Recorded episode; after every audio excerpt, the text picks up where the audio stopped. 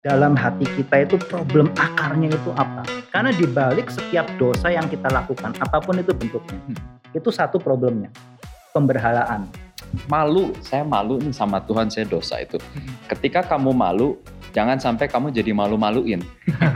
Kalau kita hidup di dunia yang terus-terus mengajarkan kepada kita bahwa kejahatan itu baik, kita akan hidup sesuai itu. Misalnya saya sering lagi jatuh-jatuh lagi di tidak sabar, kecanduan game. Di sini sih aku tulis Kak Will juga sih yang mau jawab. Ini kamu pilih saya apa karena saya suka gaming juga atau apa ini ya? Kalau kita misalnya seorang patah hati gitu ya, sama seorang cewek, susah move on gitu kan ya. Tapi biasa yang gampang move on-nya itu kalau apa? Kalau ketemu yang lain kan? Oh.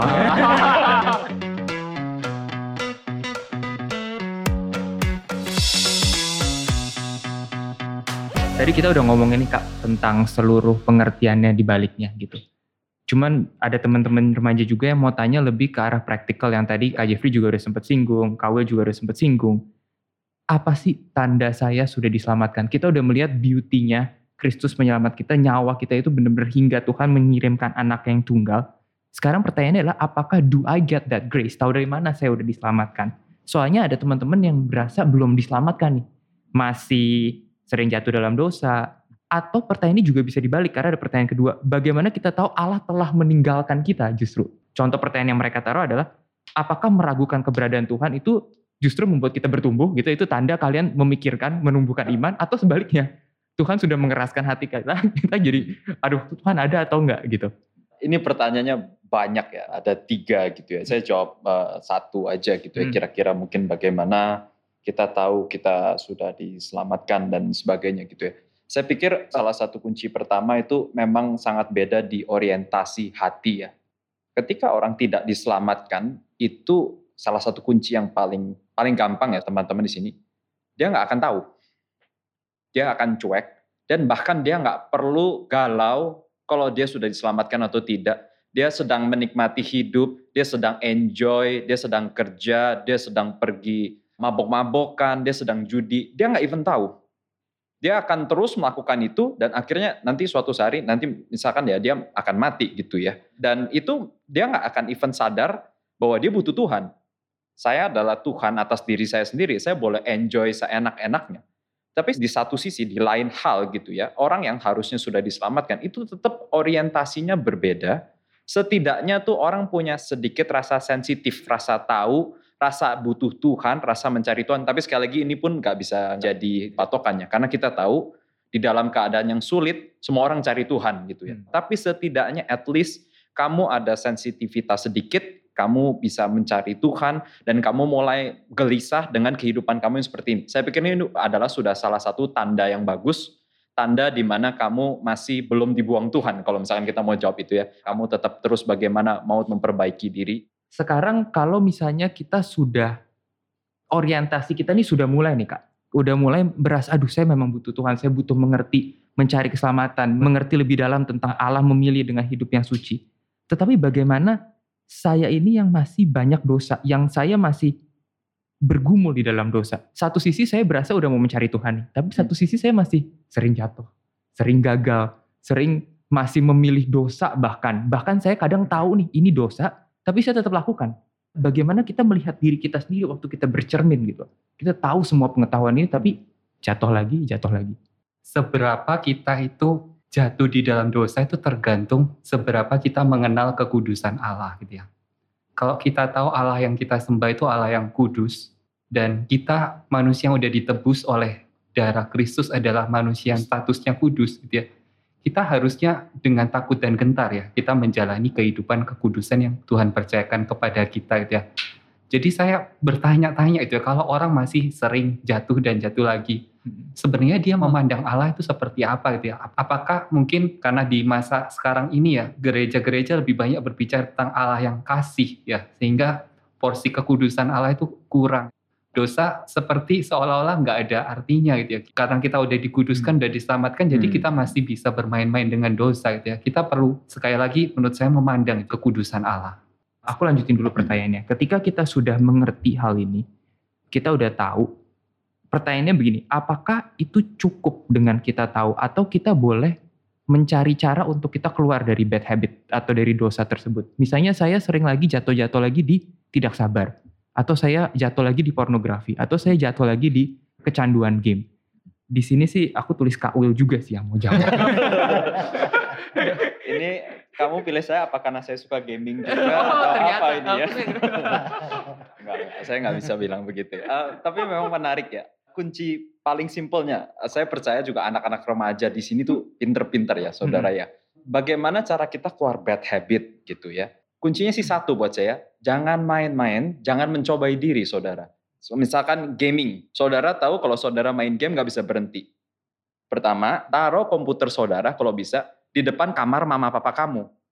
Kalau bisa lagi, di dalam kamar mama papa kamu sekalian. Coba kamu main lebih dari 2 jam. Kalau enggak kamu dilempar sandal mungkin ya. Kamu langsung tahu bagaimana kamu akan enggak bisa main terlalu lama gitu ya. Jangan kamu mau mencobai diri, misalkan nih seperti misalkan kasus pornografi. Jangan kamu mau mencobai diri, browsing malam-malam, handphonenya kamu main malam-malam di kamar, kamu kunci sendiri, semua orang tidak ada di rumah. Itu kamu mencobai diri. Lebih baik kamu langsung kalau kamu tahu tidak bisa baik seperti itu, kamar tidak ada internet, ini mungkin ekstrim. Tapi misalkan kamu bisa cari selalu tempat public area, ruang tamu kah, di mana kah, tempat yang biasa. Kamu tahu kok, kamu tahu harusnya caranya begini, kamu harusnya tahu juga bagaimana bisa mengendalikan diri, cuman tuh masalahnya kamu mau melakukannya atau enggak. Bagi saya sih itu. Mungkin tips-tipsnya tuh bahkan kalian jauh lebih pinter dari saya percaya. Cuman kamu mau melakukannya atau enggak, hatinya tuh susah berpaling ya bagi saya. Jadi kayaknya memang udahlah, saya memang suka sama game ini. Jadi ya memang main terus aja gitu loh. Jadi dia kebawa terus aja. Harusnya kalau memang bisa dan memang kamu tahu tekniknya dan juga kamu juga tentunya kamu berdoa sungguh-sungguh sama Tuhan. Pasti masih bisa sih. Oke, jadi memang ada action-action yang kita harus lakukan ya. Betul. Kak Jeff, aku mau tanya selanjutnya nih. Kalau tadi saya udah berusaha nih melakukan hal-hal ini supaya saya tidak jatuh ke dalam dosa gitu ya, sudah preparing. Tapi bagaimana jika saya mundur ke belakang sedikit, saya udah punya pikiran ya nih kok. Saya udah punya pikiran misalnya let's say saya udah mau main game nih. Saya udah siapin semua tempatnya gimana caranya supaya saya di depan kamar mama nih, supaya gak lama-lama mainnya. Tapi saya keluar pikiran nih, saya main ke rumah teman Di rumah teman bisa main sampai 4 jam, 5 jam gitu. Jadi kita memang pintar nih, kita pintar untuk strategi untuk supaya kita tidak melakukan A, tapi kita juga pintar untuk mencari solusi untuk tetap melakukan A. Nah di sini pertanyaannya gimana nih kalau misalnya saya udah mulai mempunyai pikiran-pikiran seperti itu, entah main game, entah marah, entah pornografi, entah yang lain-lain gitu. Padahal saya udah menerima Tuhan kan, saya udah diselamatkan kan, gitu loh pertanyaannya. Jadi kalau saya simpulkan kita berusaha mencari rasionalisasi gitu ya. Kalau nggak begini mungkin yang gini Tuhan masih izinkan gitu ya. Tapi saya mau katakan begini ya. Semakin kita berusaha gitu ya. Cari dari sini, cari dari yang sana gitu ya. Sebenarnya kita nggak pernah keluar gitu ya dari bad habit itu. Dari pikiran yang negatif itu. Kita perlu ditarik dari lubang masalah itu sampai kita bisa terbuka. Sampai kita dibukakan akan sesuatu yang melebihi bad habit itu. Dan kita menghidupi itu. Jadi saya mau menawarkan di sini. Kalau kita hidup di dunia yang terus-menerus mengajarkan kepada kita bahwa kejahatan itu baik, kita akan hidup sesuai itu gitu ya. Tapi kita bersyukur gitu ya, walaupun kita udah di dalam dosa, anugerah Tuhan kan menarik kita. Sehingga seperti mengambil contoh dari Kak William tadi, orientasi hati kita itu yang dulunya menyukai dosa, menikmati dosa gitu ya, nggak bisa berpaling dari dosa, ditujukan kembali kepada Tuhan. Dan ini bukan sekedar kognitif, atau kita tahu gitu, tapi kita benar-benar amazed gitu ya, kita benar-benar kagum gitu. Setelah itu kita bisa membangun loh pikiran-pikiran positif, good habit gitu ya. Seperti kita bisa berkumpul di sini, bersekutu bersama, kita bisa discuss hal-hal seperti ini. Jadi tidak sekedar terbebas dari pikiran negatif, tapi kita di sisi yang lain kita membangun juga pikiran yang positif. Saya rasa itu satu poin yang penting ya, yang perlu di-highlight. Perlu lihat hal yang positifnya gitu. Ibaratnya mungkin ini contoh yang kurang baik, tapi kan semua kayaknya bisa make sense analogi ini ya. Kalau kita patah hati sama seorang cewek, kenapa ya? Aduh ini live loh. Aku udah ingetin 3 kali tadi. Jadi. Kalau kita misalnya seorang patah hati gitu ya, sama seorang cewek, ya tentu salah satu hal ya mungkin susah move on gitu kan ya. Tapi biasa yang gampang move onnya itu kalau apa? Kalau ketemu yang lain kan. Oh. Kok Ivan cepet jawabnya loh. Oh, tadi kamu mau jawab apa nih? Harusnya tunggu dulu ya. Harusnya tunggu dulu biar jawab. Tapi gini maksud saya, ya tentu bukan maksudnya mesti cari-cari yang lain terus juga. Tapi dalam hal ini analoginya adalah ketika kita jatuh dalam dosa, kita mesti lihat dalam hati kita itu problem akarnya itu apa. Karena dibalik setiap dosa yang kita lakukan, apapun itu bentuknya, itu satu problemnya, pemberhalaan. Idolatry. Kalau misalnya pornografi itu berarti kita memberhalakan nafsu birahi kita, pleasure kita waktu main game atau apa. Kalau kita korupsi berarti idol kita uang misalnya. Jadi dibalik semua dosa-dosa manusia itu adalah penyembahan berhala, yaitu tidak mau menyembah Allah yang sejati. Okay. Nah, apa penyembuhnya? Apa yang bisa menyembuhkan? Hanya ketika kita melihat kepada Allah yang sejati. Tadi Kak Jeffrey ada bilang melihat kekudusan Allah. Begitu ya, itu tahap awal. Dimana kita sadar, kita harusnya ngeri loh kita bikin dosa di hadapan Allah yang seperti ini. Tapi ada tahap berikutnya lagi. Bukan saja melihat kekudusan Allah misalnya, tapi melihat kasih Allah. Kasih yang ternyata mau menyelamatkan kita yang sudah seterpuruk ini sampai mati buat kita. Dan kalau kita melihat kekudusan Allah, keadilan Allah, kasih Allah, kita melihat the beauty of our God. Siapa lagi yang masih mau dosa? Siapa lagi yang mau berhala-berhala yang gak ada gunanya ini?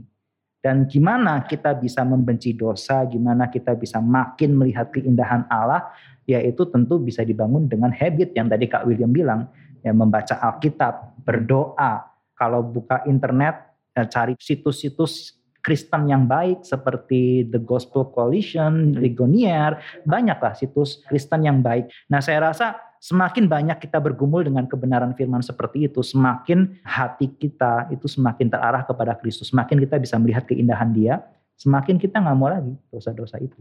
Tadi ini sebelum kita jatuh di dalam dosa, memang kita sudah mengerti secara doktrin, mengerti secara praktikal apa yang kita harus lakukan. Bahkan kita berusaha untuk melakukannya, ini sebelum prevention. Tapi apa yang terjadi, apa yang harus kita lakukan jika saya sudah terlanjur? Karena kadang saya berasa malu kepada Tuhan untuk berdoa. Aduh, apalagi khususnya di sini dicatat, saya udah tahu ini bakal dosa. Saya bahkan udah fight. Saya fight untuk gak marah nih. Saya udah terus berusaha di dalam hati kita, tapi akhirnya gagal. Dan ulang lagi. Itu adalah momen-momen yang hampir semua orang Kristen alami. Ya. Bergumul dengan dosa. Yang tadi saya bilang itu juga bergumul dengan dosa seumur hidup. Begitu. Tetapi di satu sisi, di dalam Kristus gitu, kita harusnya punya jaminan keselamatan. Kita yakin kita tidak akan kehilangan keselamatan, tetapi bukan berarti relasi kita dengan Tuhan itu akan stabil terus. Tidak, dosa membuat relasi kita dengan Tuhan itu menjadi rusak. Dan di situ ketika relasi kita dengan Tuhan menjadi rusak, di situ kita akan merasa anxious, kita merasa guilty feeling, kita ngerasa gak enak, kita gak ngerasa damai sejahtera. Nah, itu adalah tanda-tanda sebetulnya di mana itu seperti megafonnya Tuhan untuk kita kembali kepada Tuhan.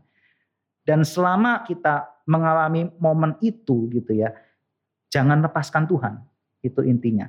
Tadi di awal-awal sebetulnya ada satu pertanyaan yang menarik gitu ya, tentang bagaimana saya tahu Tuhan sudah membuang saya atau tidak. Itu menarik gitu. Di satu sisi di surat Roma dikatakan, Roma pasal pertama, Tuhan itu ketika membuang orang, tandanya apa? Dia menyerahkan orang itu kepada dosa-dosanya. Dia biarkan orang itu terus berbuat dosa tanpa rasa bersalah, tanpa pertobatan, makin lama makin parah.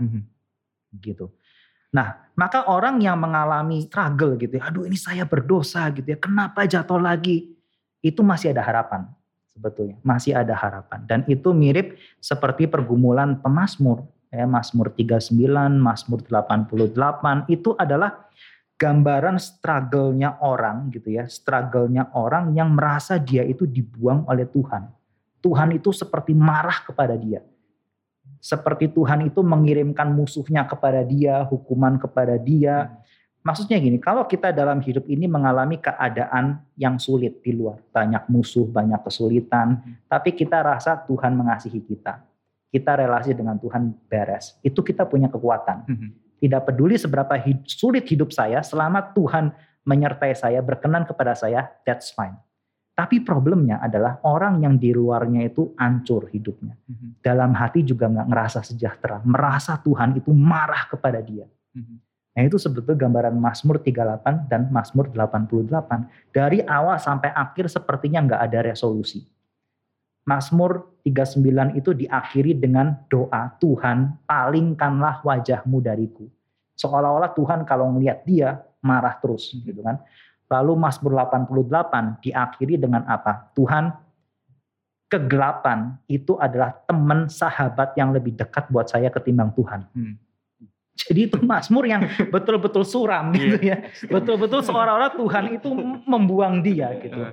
Tapi siapa penulis Mazmur ini? Itu penulis Alkitab. Itu tuh salah satu pemimpin pemazmur yang akhirnya memimpin sekelompok pemazmur yang mazmurnya akhirnya dibaca oleh manusia termasuk kita dan menjadi berkat, jadi kekuatan bagi kita. Tuhan pakai struggle dia. Ya. Tandanya apa? Tuhan tidak membuang dia. Dan yang lebih indah lagi adalah Mazmur 39, Mazmur 38. Di mana tadi dikatakan ada Tuhan memalingkan wajah, ya, lalu ada kegelapan. Ingat nggak itu ayat yang berbicara tentang apa? Di Injil. Itu bicara ketika Yesus mati di salib. Yeah. Bapa memalingkan wajahnya dari Yesus, kegelapan menyelimuti. Dan itu sebetulnya memberikan gambaran Kristus. Dialah yang mengalami itu semua. Sehingga akhirnya kita, ya, kita itu punya pengharapan.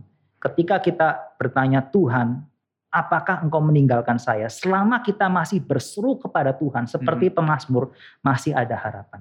Jadi poinnya adalah ketika kita jatuh dalam dosa berulang kali gitu ya. Apa yang harus kita lakukan? Terus berseru kepada Tuhan. Terus datang kepada Tuhan. Terus bertobat kepada dia. Jangan dengerin setan yang bilang, percumalah kamu melakukan dosa berulang kali gitu ya. Kamu bukan anak Tuhan lah. Enggak gitu. Kamu datang kepada Bapamu, minta maaf, minta ampun. Dan berusaha untuk hidup lebih menyenangkan dia terus dan terus lagi. Tadi pertanyaan menarik ya, dia bilang saya malu nih sama Tuhan, saya dosa itu. Ketika kamu malu, jangan sampai kamu jadi malu-maluin. Dalam arti kamu berhenti malu, kamu jadi bebal dan kamu hajar terus aja itu, kamu terus lakukan dosa, kamu jadi orang yang memalukan. Justru ketika kamu malu, pesan saya, jangan pernah berhenti malu.